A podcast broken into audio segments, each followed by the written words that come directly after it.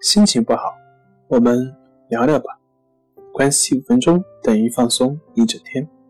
大家好，我是心理咨询师杨辉，欢迎关注我们的微信公众账号重塑心灵心理康复中心，也可以添加微信 SU01-1234-56789 了解焦虑的解决办法。今天要分享的作品是，焦虑很多时候只是自我感觉无力而已。在一个经典的心理学实验中，研究者将被试分为2组，告诉其中一组被试，他们将待在这个房间工作的时候，隔壁会被传出对人体极为有害的巨大的噪声。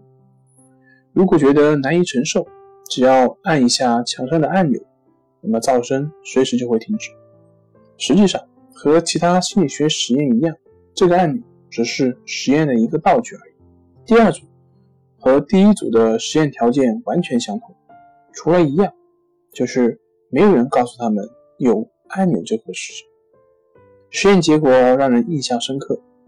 第1组被试完全正常的工作，没有遇到一点问题。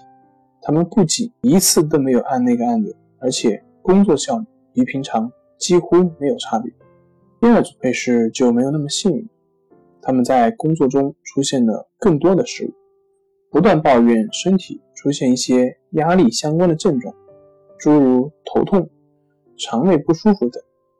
有些人甚至坚持不下去，早早告假回家，以求得一点心境。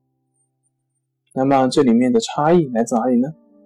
看起来仅仅是怀着我对所处环境是有控制力的这个一个信念，就足以让人们更乐于忍耐，幸福感更强，而无能为力的感觉却引发了人脆弱的无力感以及焦虑感。